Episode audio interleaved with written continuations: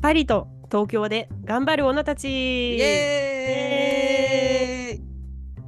皆さんこんにちは、えー先日フランスの大きな動物園に行って20年ぶりにパンダを見たパリの女ゆかです。えー先日初めてあの台湾に一人旅行行きました東京の女ありさです。よろしくお願いいたします。お願いします。パンダどうでした？念願のパンダは。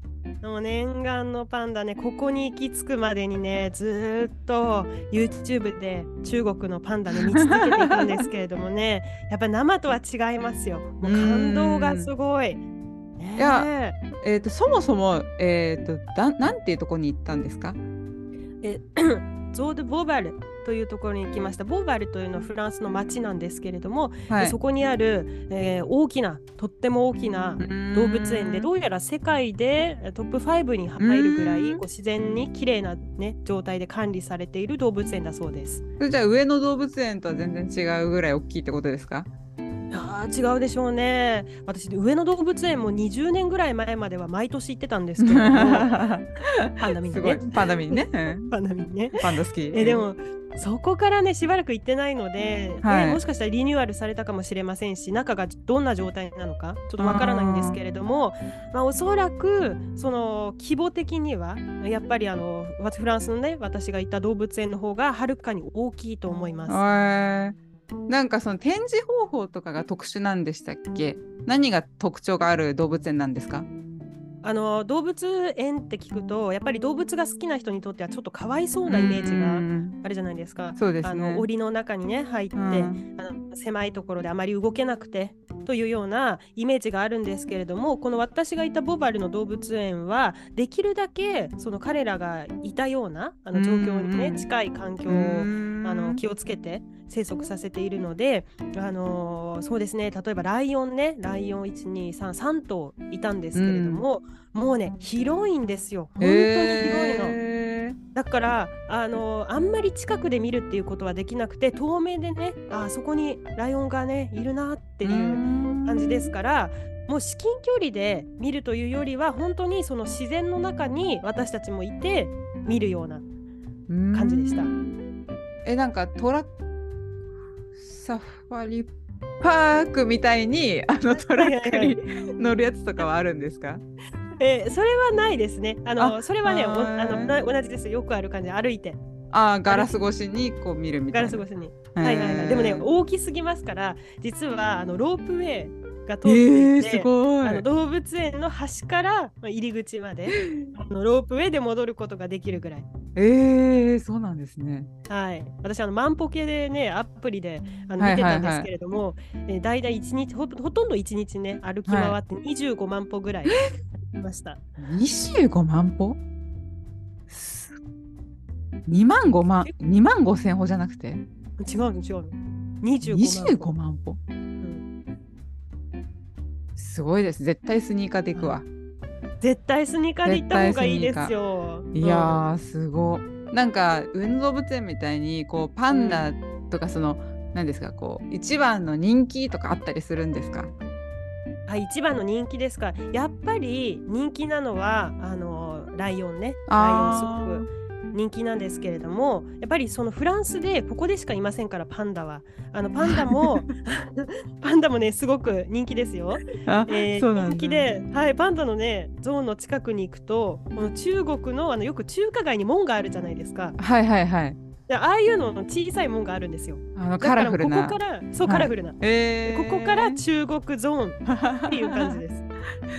えなんかその日本だとそのパンダ、上の上野に限って言いますけどうんなんかパンダのクッキーとかうんパンダの今川焼きとか、そのなんかグルメでもちょっと現れてきたり商業的になってくるじゃないですか。はいはいはいいうありますねグ。ッズとかもやっぱり売ってるんですか？えっと食べ物に特化してるのはね日本の方かな。ああなるほど。うん、まああのありますよね。そう今が今がね あるね。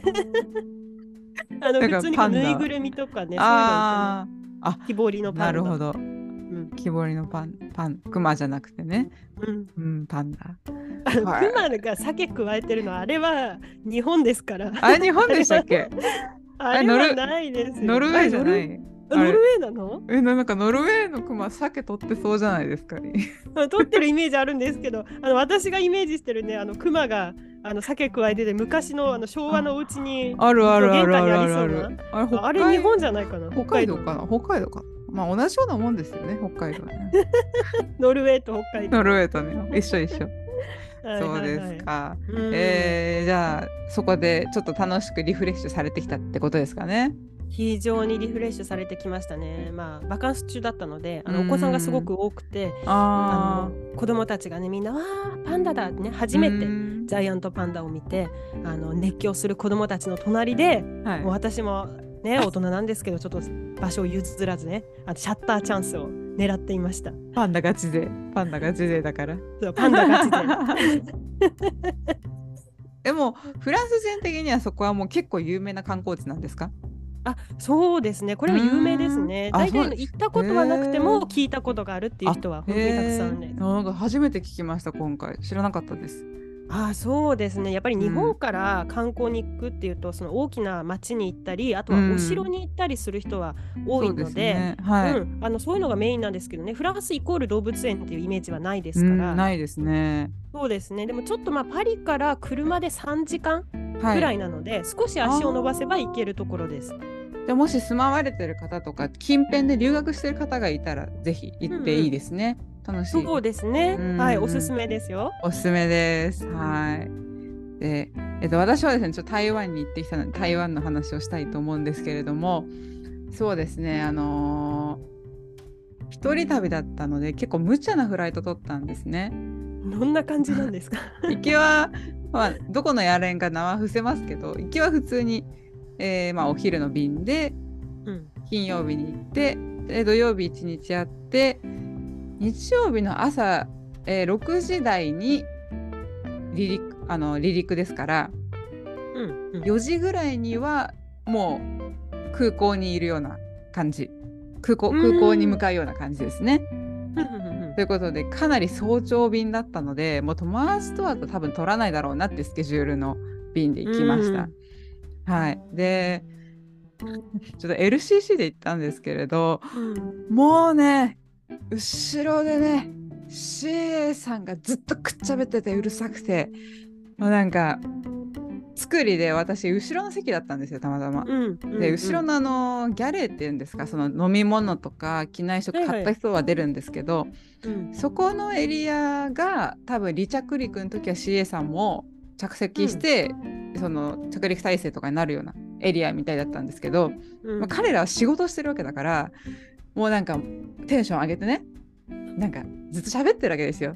うん。えー、なんかなんとかかんとかであみたいな感じなんですけどこちとら朝4時5時のあの寝起きなわけでマジで寝たいのに後ろでなんとかなんとかキャーみたいなので起きるみたいなの繰り返してちょっと。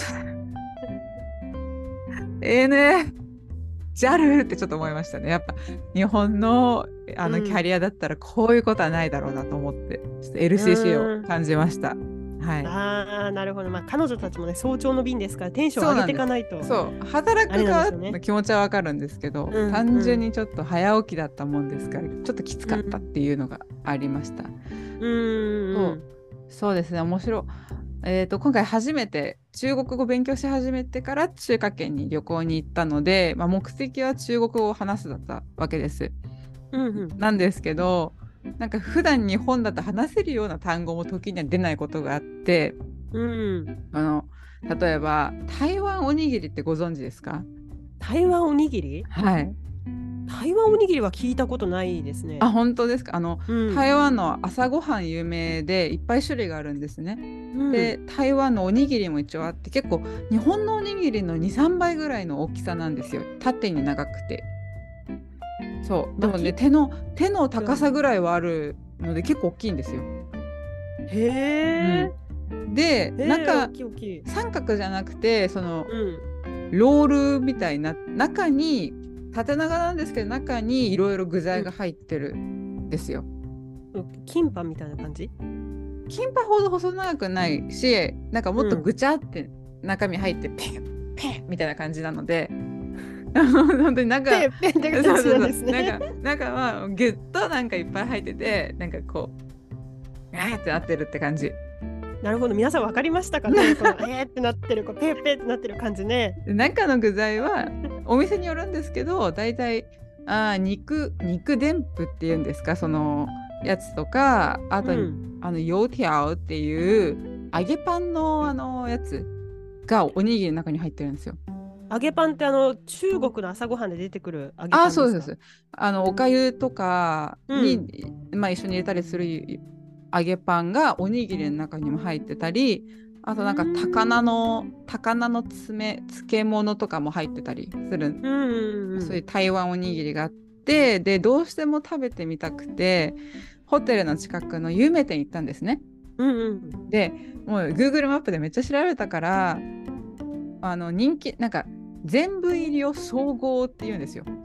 総合。うん総合ね。総合でそのお店はなんか白米じゃなくてななんか五穀米っていうんですか？紫色のお米のやつがあるのヘルシーがな感じの。あそうなんですがうん有名なので、うん。でそのそっちの色がねまあいいとだから総合あ暗い色のお米ってのを覚えてたんですようんうん。だから普段日本語あ日本で中国語を話す時だったらもうちょっと文で言えるんですけれどもずっとそう思ってたから、なんか「ニーハオ」っつって朝行って、うん。なんか、まあ、日本語で言いますけどなんか「総合黒いお米」単語でね。単語で。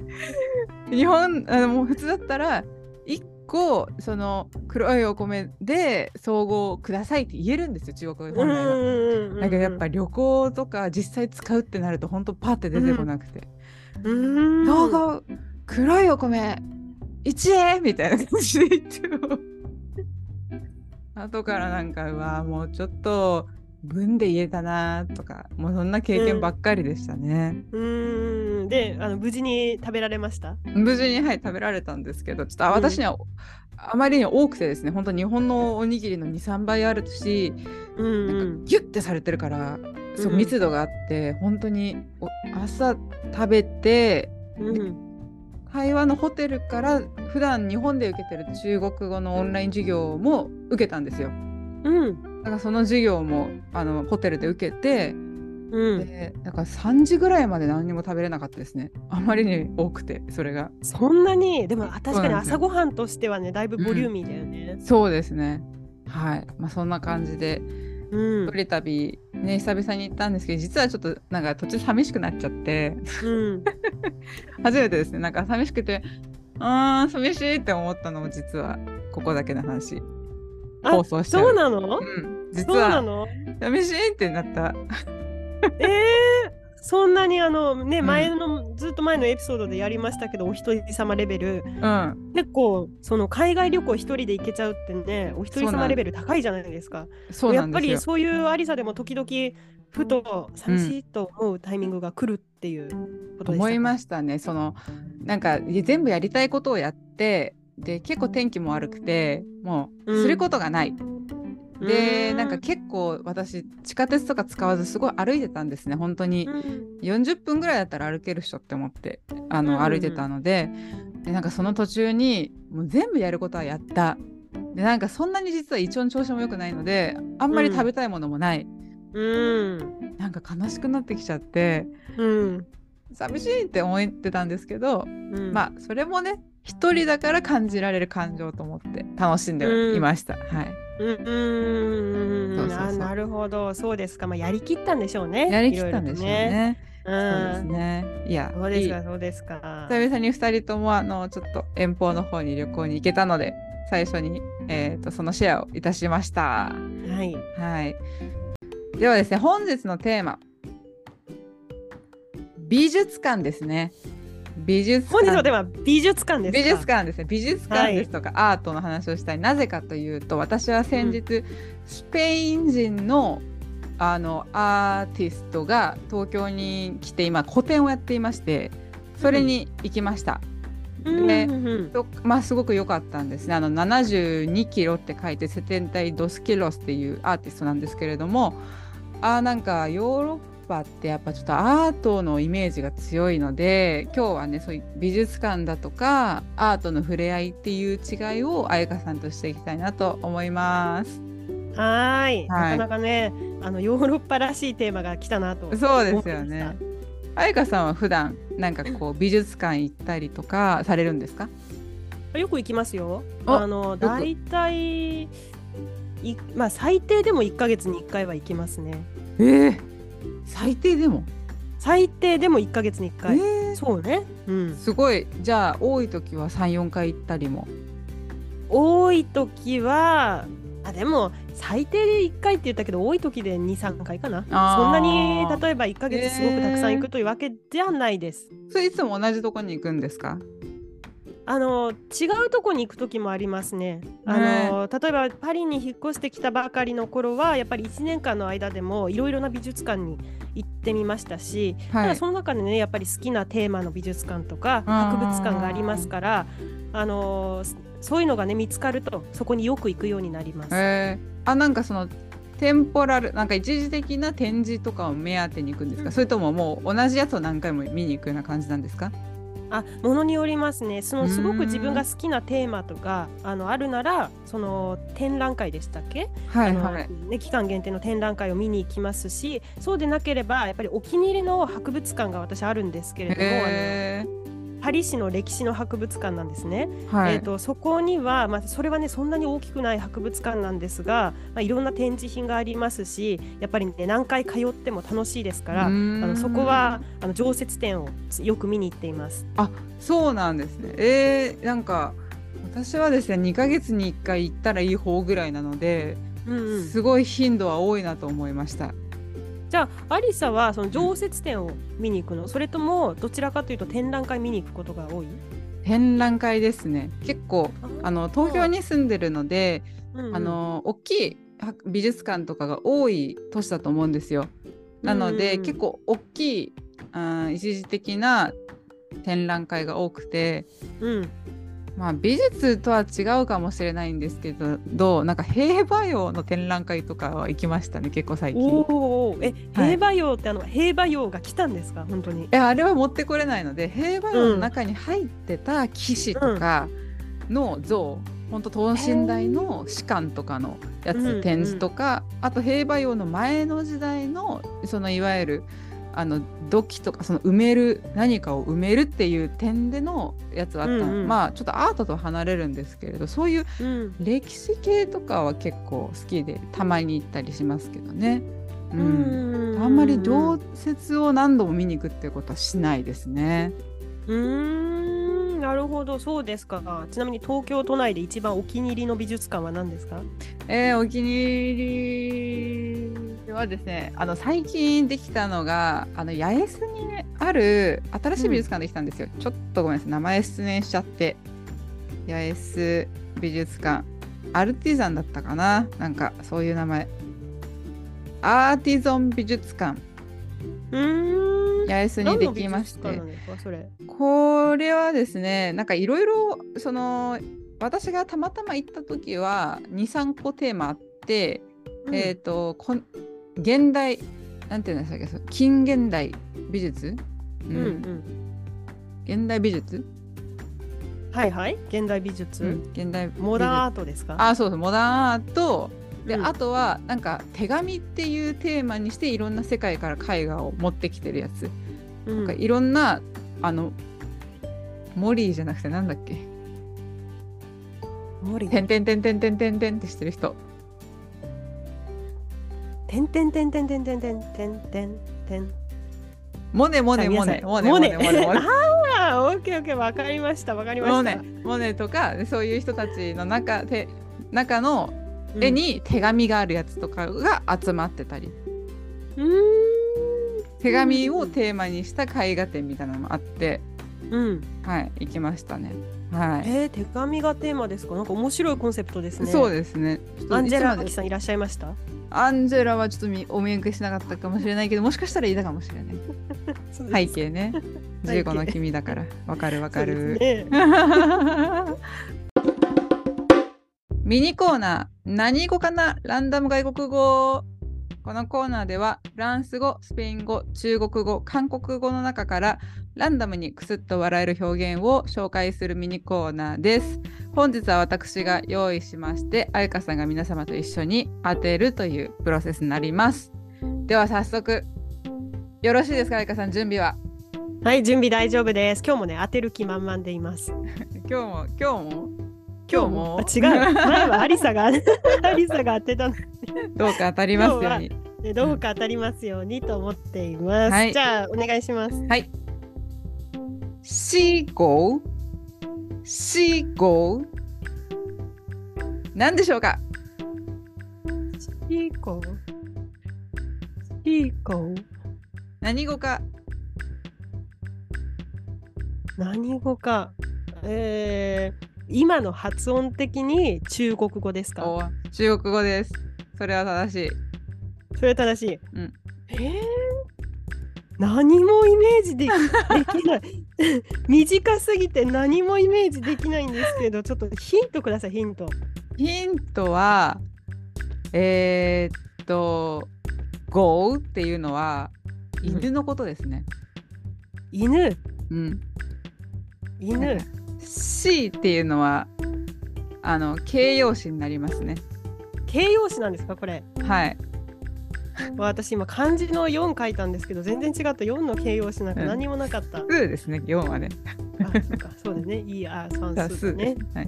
そうですね。うんえー、ということは何々なとか何々の犬っていう感じですかね。そうですね、はい。えー、シー、シーコ。えー、ちょっとイメージするためにもう一回だけ発音してもらえませんか？はい。シーゴー。シーゴー。ああ、ちょっと、ちょっとダメなこと考えちゃった。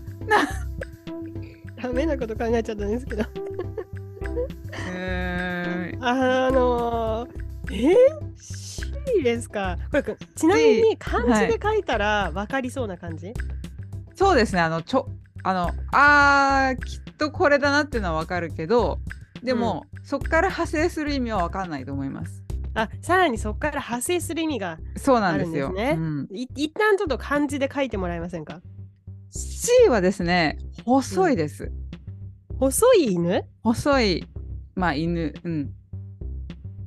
細い犬。うん。へえ、ちょっと待って。で、これを細い犬というふうに考えちゃいけないんですよね。そうですね。そうそうそう。細い犬。え、これ、あれ、これいいんですか？あのーこれ、ポッドキャストで流して。何を言おうとしてるんですか？何を何を考えてるんですか今？はい。いや、なんかこの、わ悪口かなと思って。あー。あー悪口なのかなこれは。あ、そこグレーゾーンなんですか？そうなり得るでしょうけどでもなんて言うんですかこう直接的になんか言うような悪口じゃない、ああ、つまりあの、韓国語の系何々みたいな、うんうんそういうイメージジじゃない。じゃない。私ね、そっちをイメージしたので、ああそういうことか。あそういう感じかなとね。でそれは中国語細いのかなとか思ったんですけどそうじゃない、えー、細い犬。わかりました。どうぞ答えをはい。答えは、えー食べ物がなくてお腹が空いている時に中国人はこれを使うんだと思います。ああなるほど。うーんちょっとまあ good 推測ってところですかね。 good 推測ですか？いいいい推測ではありましたが答えは違うんです、何ですか、はい。じゃあ？シーコ答えはですねあのまあ細い犬って書いて直接言うとあのハウンド系のワンちゃんのこともどうもこういうらしいんですねなんかすごい細くてスマートなワンちゃんいるじゃないですか。あれもそう言うんですけど、うん。どうもネット用語で、うん。あのガリガリのやつ日本で言うともやし。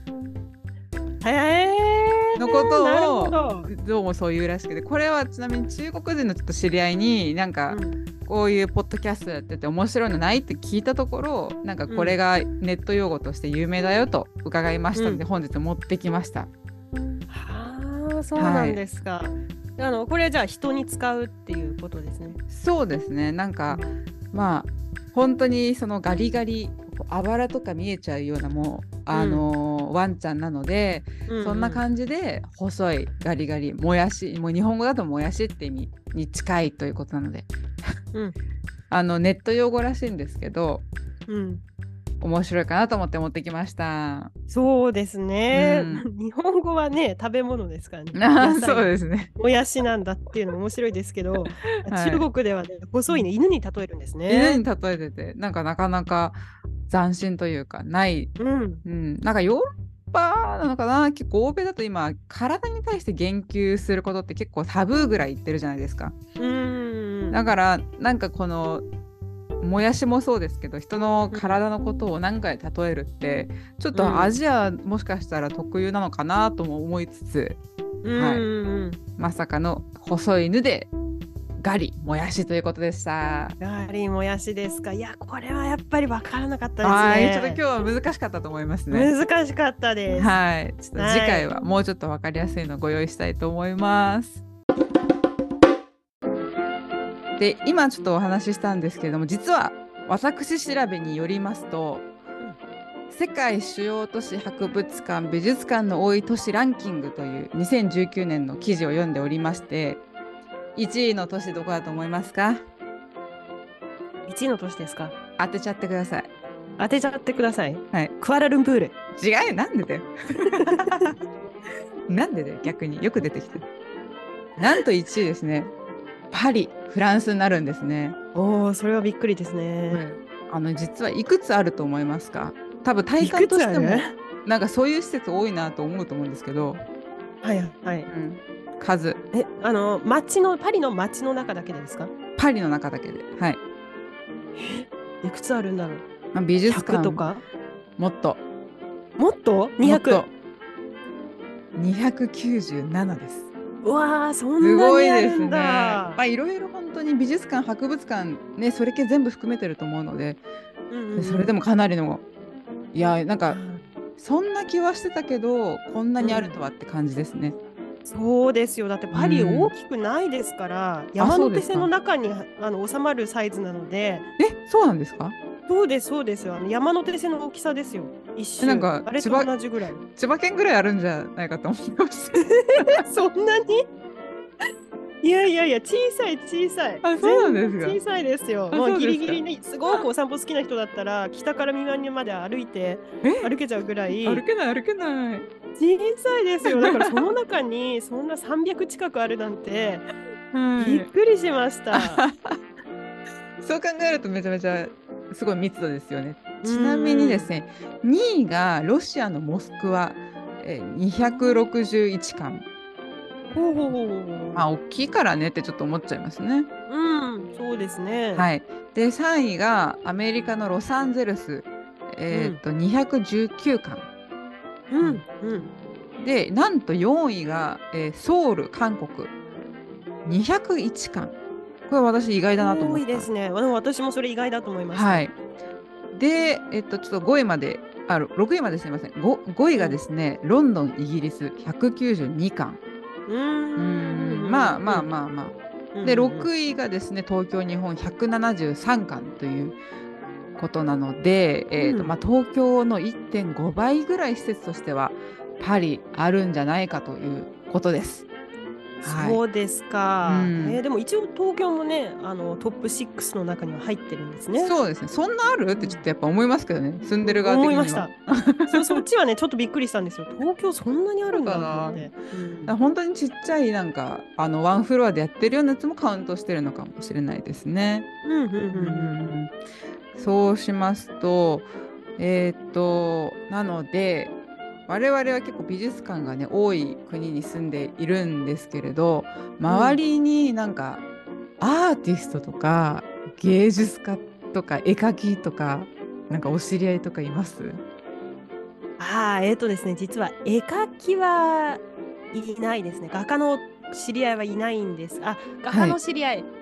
画家というよりはあのアニメーターとか、あーあのデザイン、デザイナーとかねそうですね。あのそういう人はね結構たくさんいます。で、えっとその他だとあの写真家、うん写真家とか、あとは俳優、うん女優？おーすごい。あとは映画監督、ですかね。えっと、そういう方は実際にパリに行って、はい。あのお知り合いの中にいますよ。すごい。いやもう全然会ったことないですもん全然会ったことない。そうですか。ん。多分いるんでしょうけどまあ、うん。興味のある分野が違うっていうのもあると思うんですけど、うんうんうん、すげえ先入観としてなんかフランスとかパリってなんかアーティスト多そうみたいなのがあるんですよね。うんうんううん。ん、だからそう今の聞くとやっぱ多いのかな。どうなんでしょう。あの数として多いというのはもちろんあると思うんですよ。はい。でもその一方であの日本でさ例えば、じゃあアリサは、えー、とミュージカルの女優だとしますね。おーいいね。いいですか？でも副業。副業。あー。副業ね。メインは会社員。はいはいはいはい、副業はミュージカルの女優、うんねうん。えーそういう時にじゃあ自己紹介を他の人にする時に何て言います？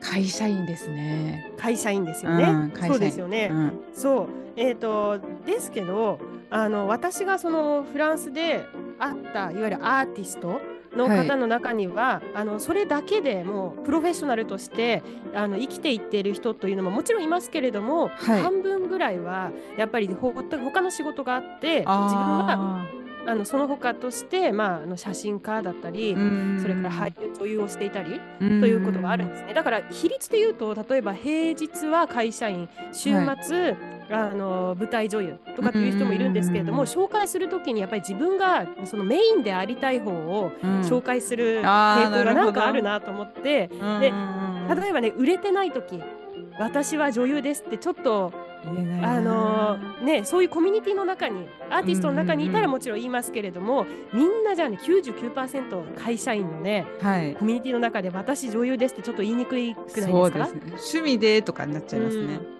そうなんですよ。付け加えてねちょっと趣味なんですけどともやってますみたいな話にはなるかもしれませんが、えはい。私は舞台女優でってはっきり言うのちょっと難しいですよね。確かに。プロフェッショナル意識の日本の問題で。ちょっとはばかられますね。うんうんうん、ですけどそれをそこまであの躊躇しないうんうんうん傾向があるなと思っているので、アーティストが多いとねいうことの一つなんじゃないですかね。自己主張のところから少し起因してるんじゃないかってことですね。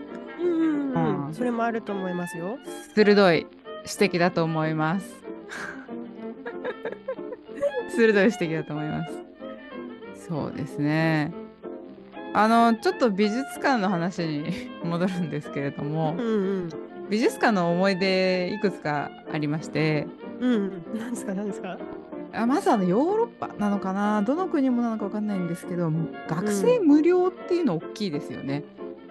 大きいですね。なんかそれがやっぱこの美術をちゃんとこのひ幅広い人にあの届けようとしてる感覚を感じました。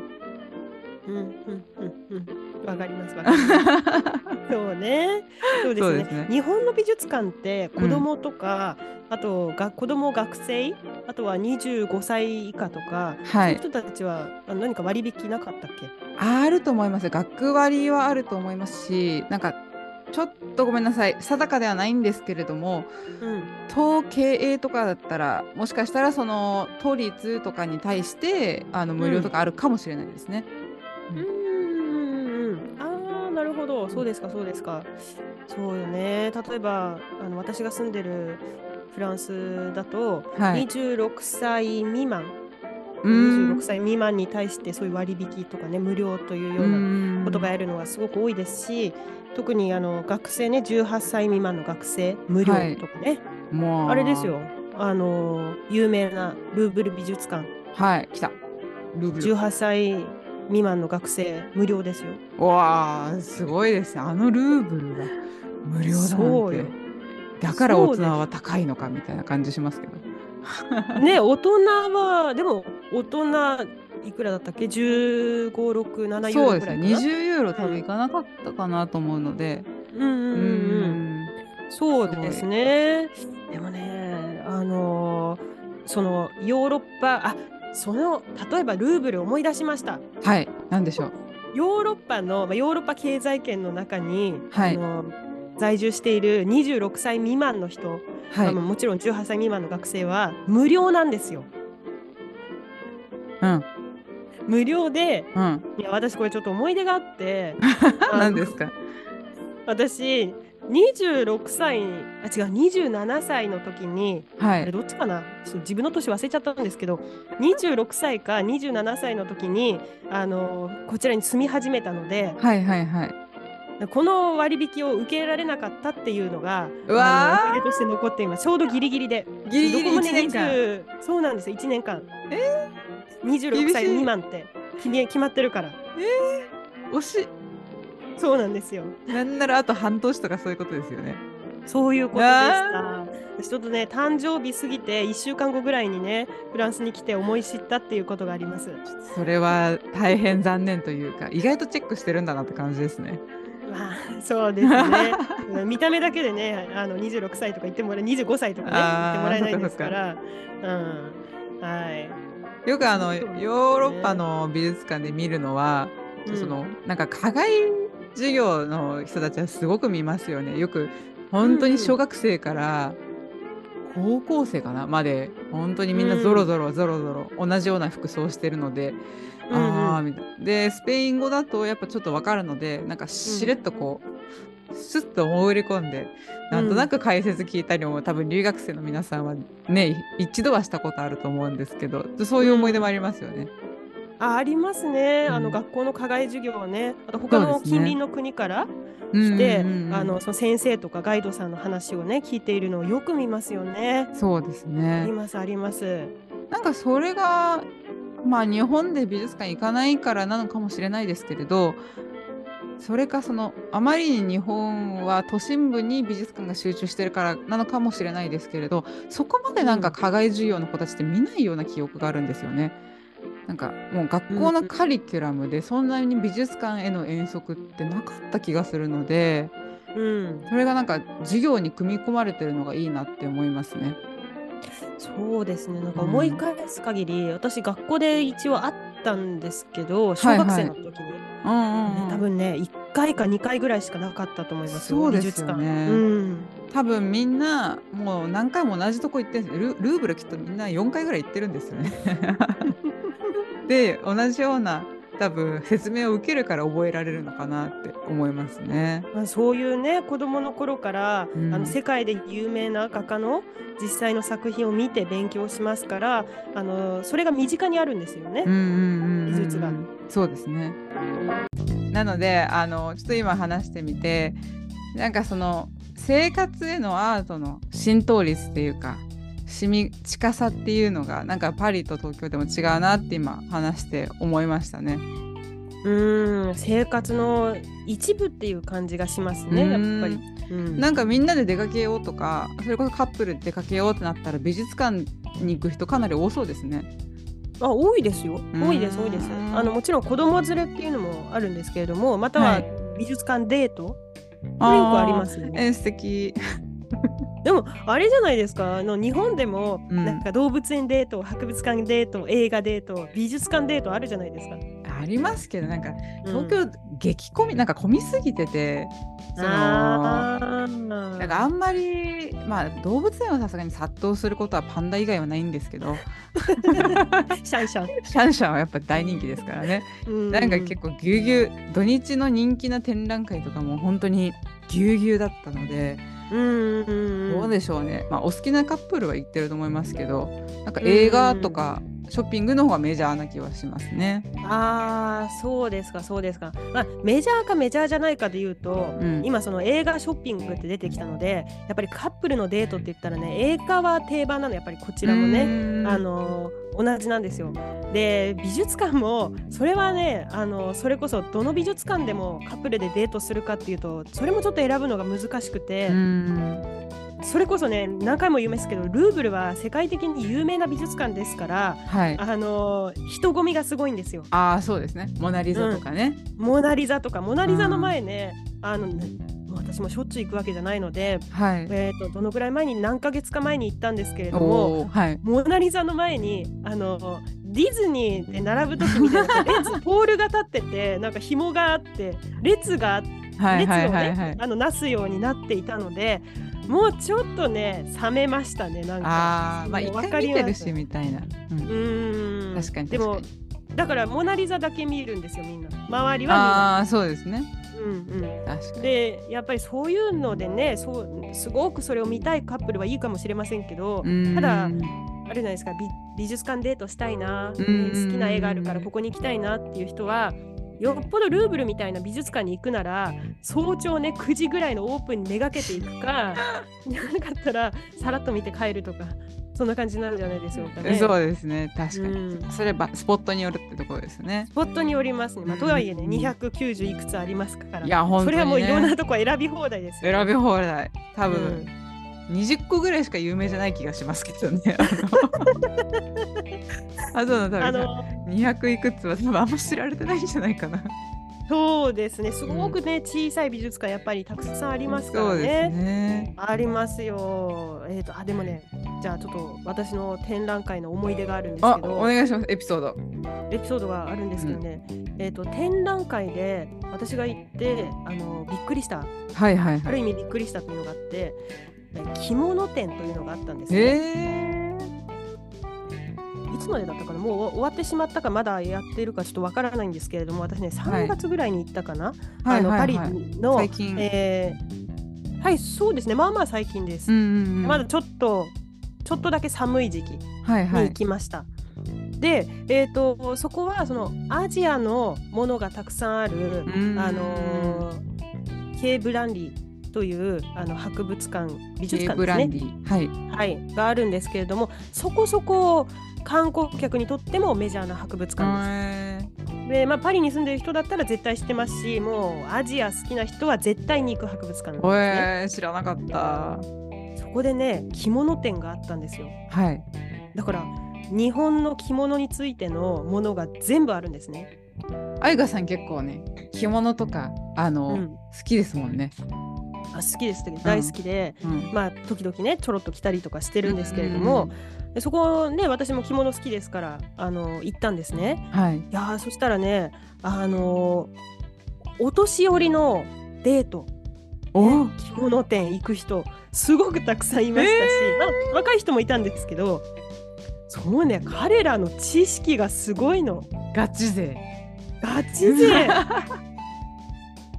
フランス人フランス人ですよね。フランス人、えー。はいはいはい。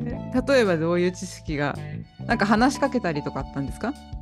いやいやあのなんかえっ、とまあ美術館ってちょっとシーンってしてるじゃないですか。あのこう音楽がたくさんある美術品以外のとこはね。はい。だからあんまり大きな声で話すのはちょっとはばかられるんですけれども。はい。ちょうどねやっぱりあのーまあまあのボリュームで話していらっしゃったので。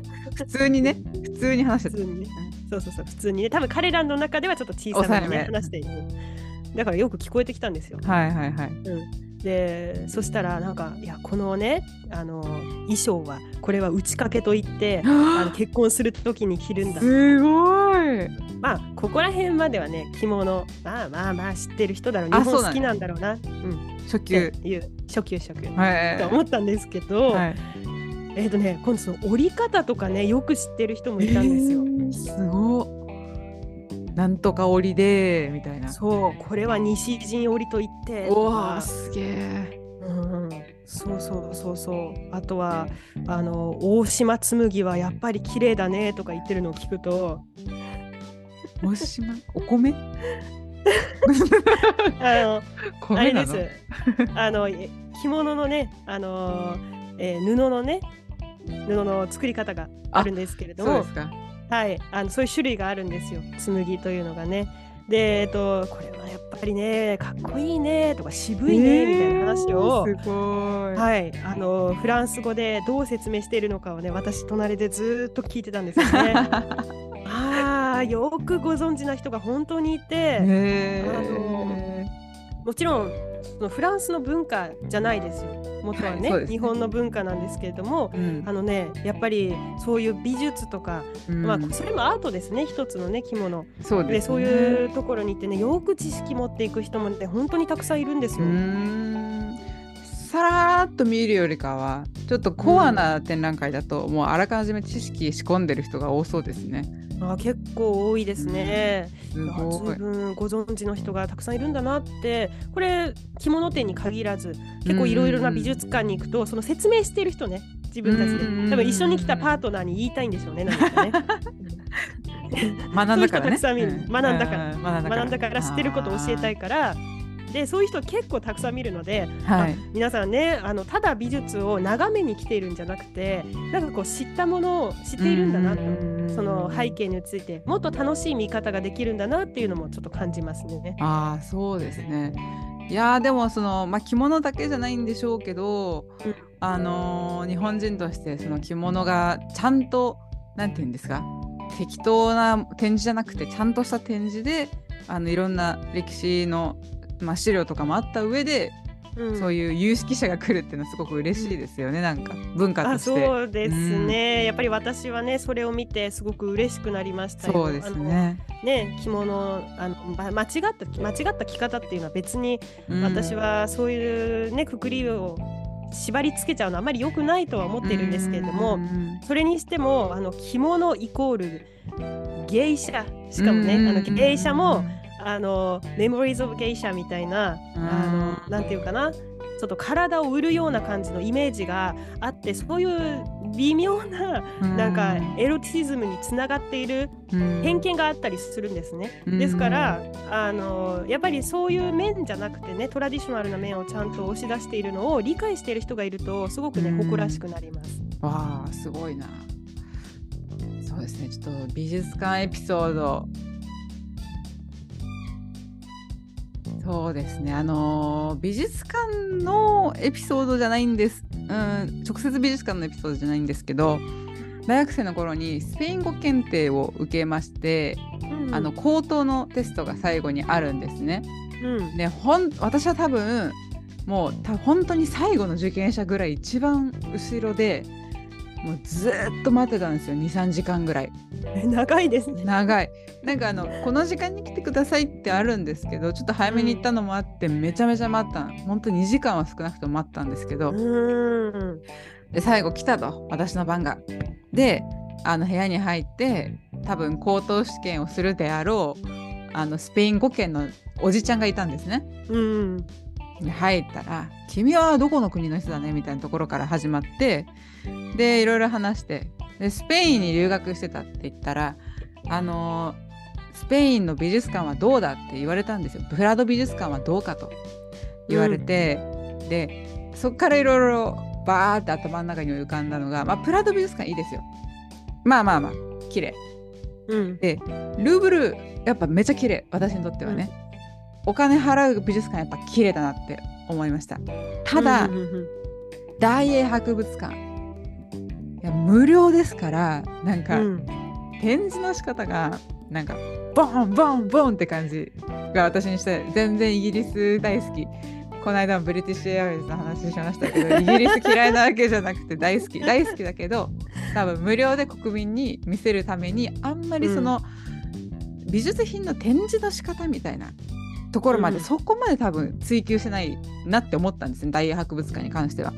うんだからそういう話をねそのなぜか試験官の人と試験そっちのけでやって、まあ、最後にちょろちょろっと試験やって、まあ、受かったんですけどなんかそのやはり美術館の展示物じゃなくて美術館の展示プレゼンテーションっていうのがかなり重要だなっていうのをいくつか言って気づきましたね。うどう見せるかですよね。そうですね。もうルーブルはうん。本当にうまいなと思いましたよ、なんかこの盛り上げ方もあるじゃないですか。だんだんこう大きいのになってったり、あの逆に入ったところにドーンって大きいのがあったり、エジプトら辺のところとかは私はすごいなって思いましたしね、大英博物館はなんか逆にありすぎてああなってるのかわかんないんですけど巨大ですからねあそこね。東大ですしやっぱ資材なんだ材料がいっぱいあるからかなって思うんですけども、バンバンバンバンバン全部すご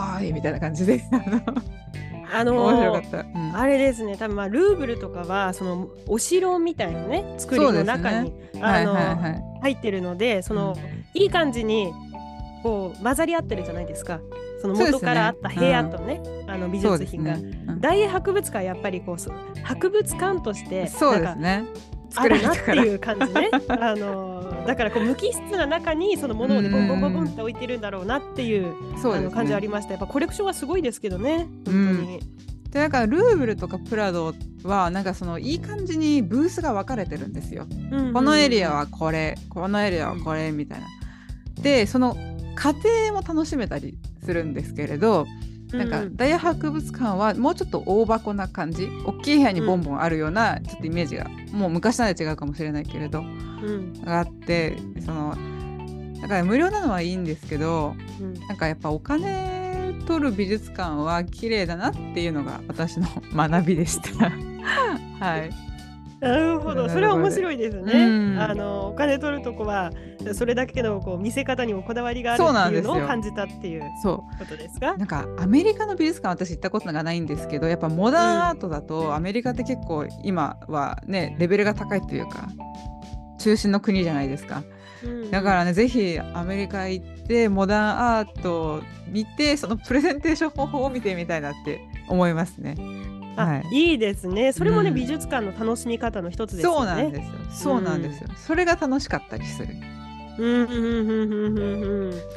あーなるほどね。いやそれはわかりますよ。あの スペインといえばあれ見ました？あのゲルニカ。あのレイえっナソフィアです。とそうですねレレイナソフィアあちらもいいですよね。うん、あれもいいですね。あれは、ねあのどちらかというとね、こう無機質な感じじゃないですか。そうですね。うん絵自体がね、すごいパワーがありますバーンから。ってあるから。うんうんうんでなんか多分私だけかわかんないんですけど、うんうん。そのマドリードの美術館プラド美術館とレイナ・ソフィアがあって多分プラド美術館の方が有名なんでみんなそっち先行くんですよね。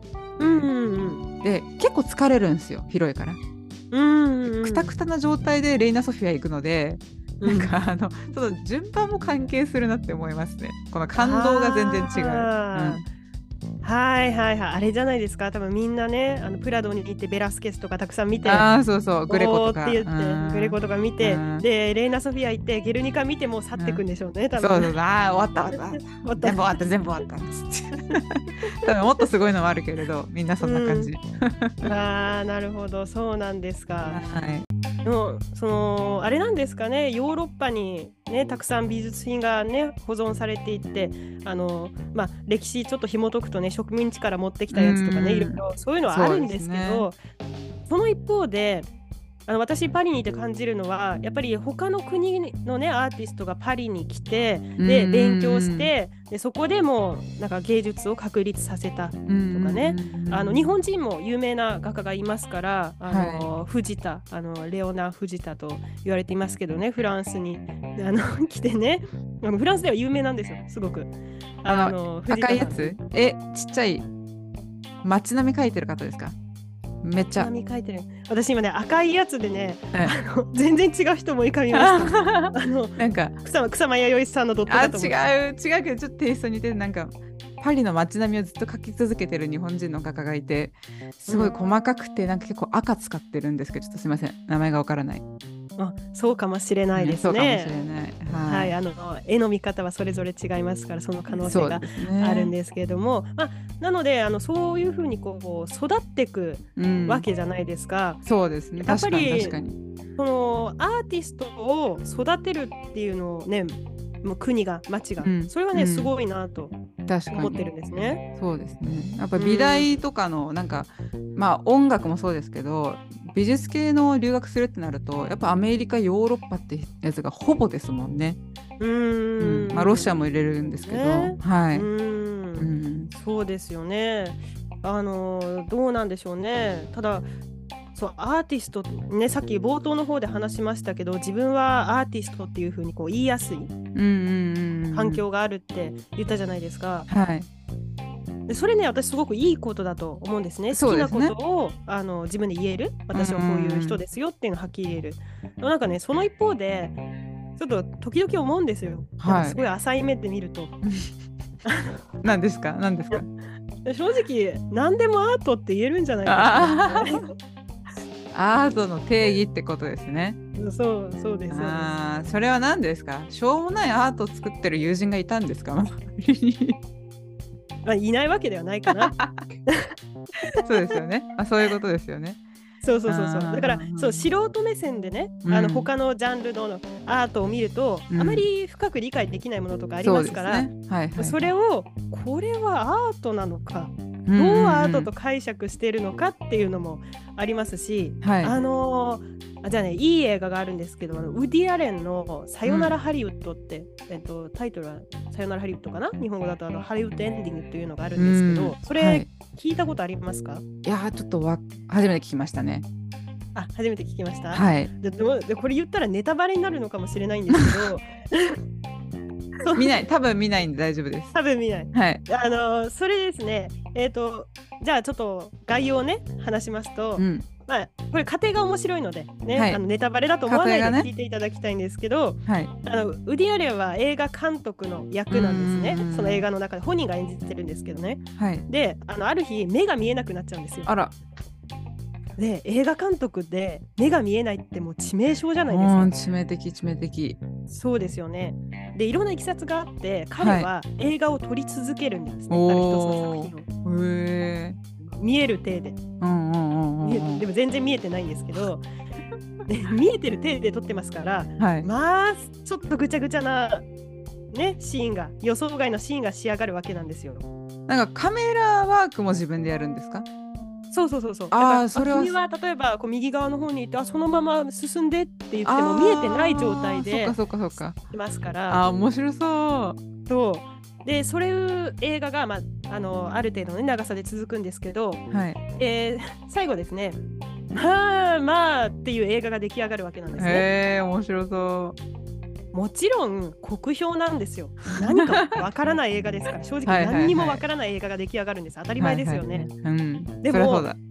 これフランスでだけ評価されたっていう話なんですね。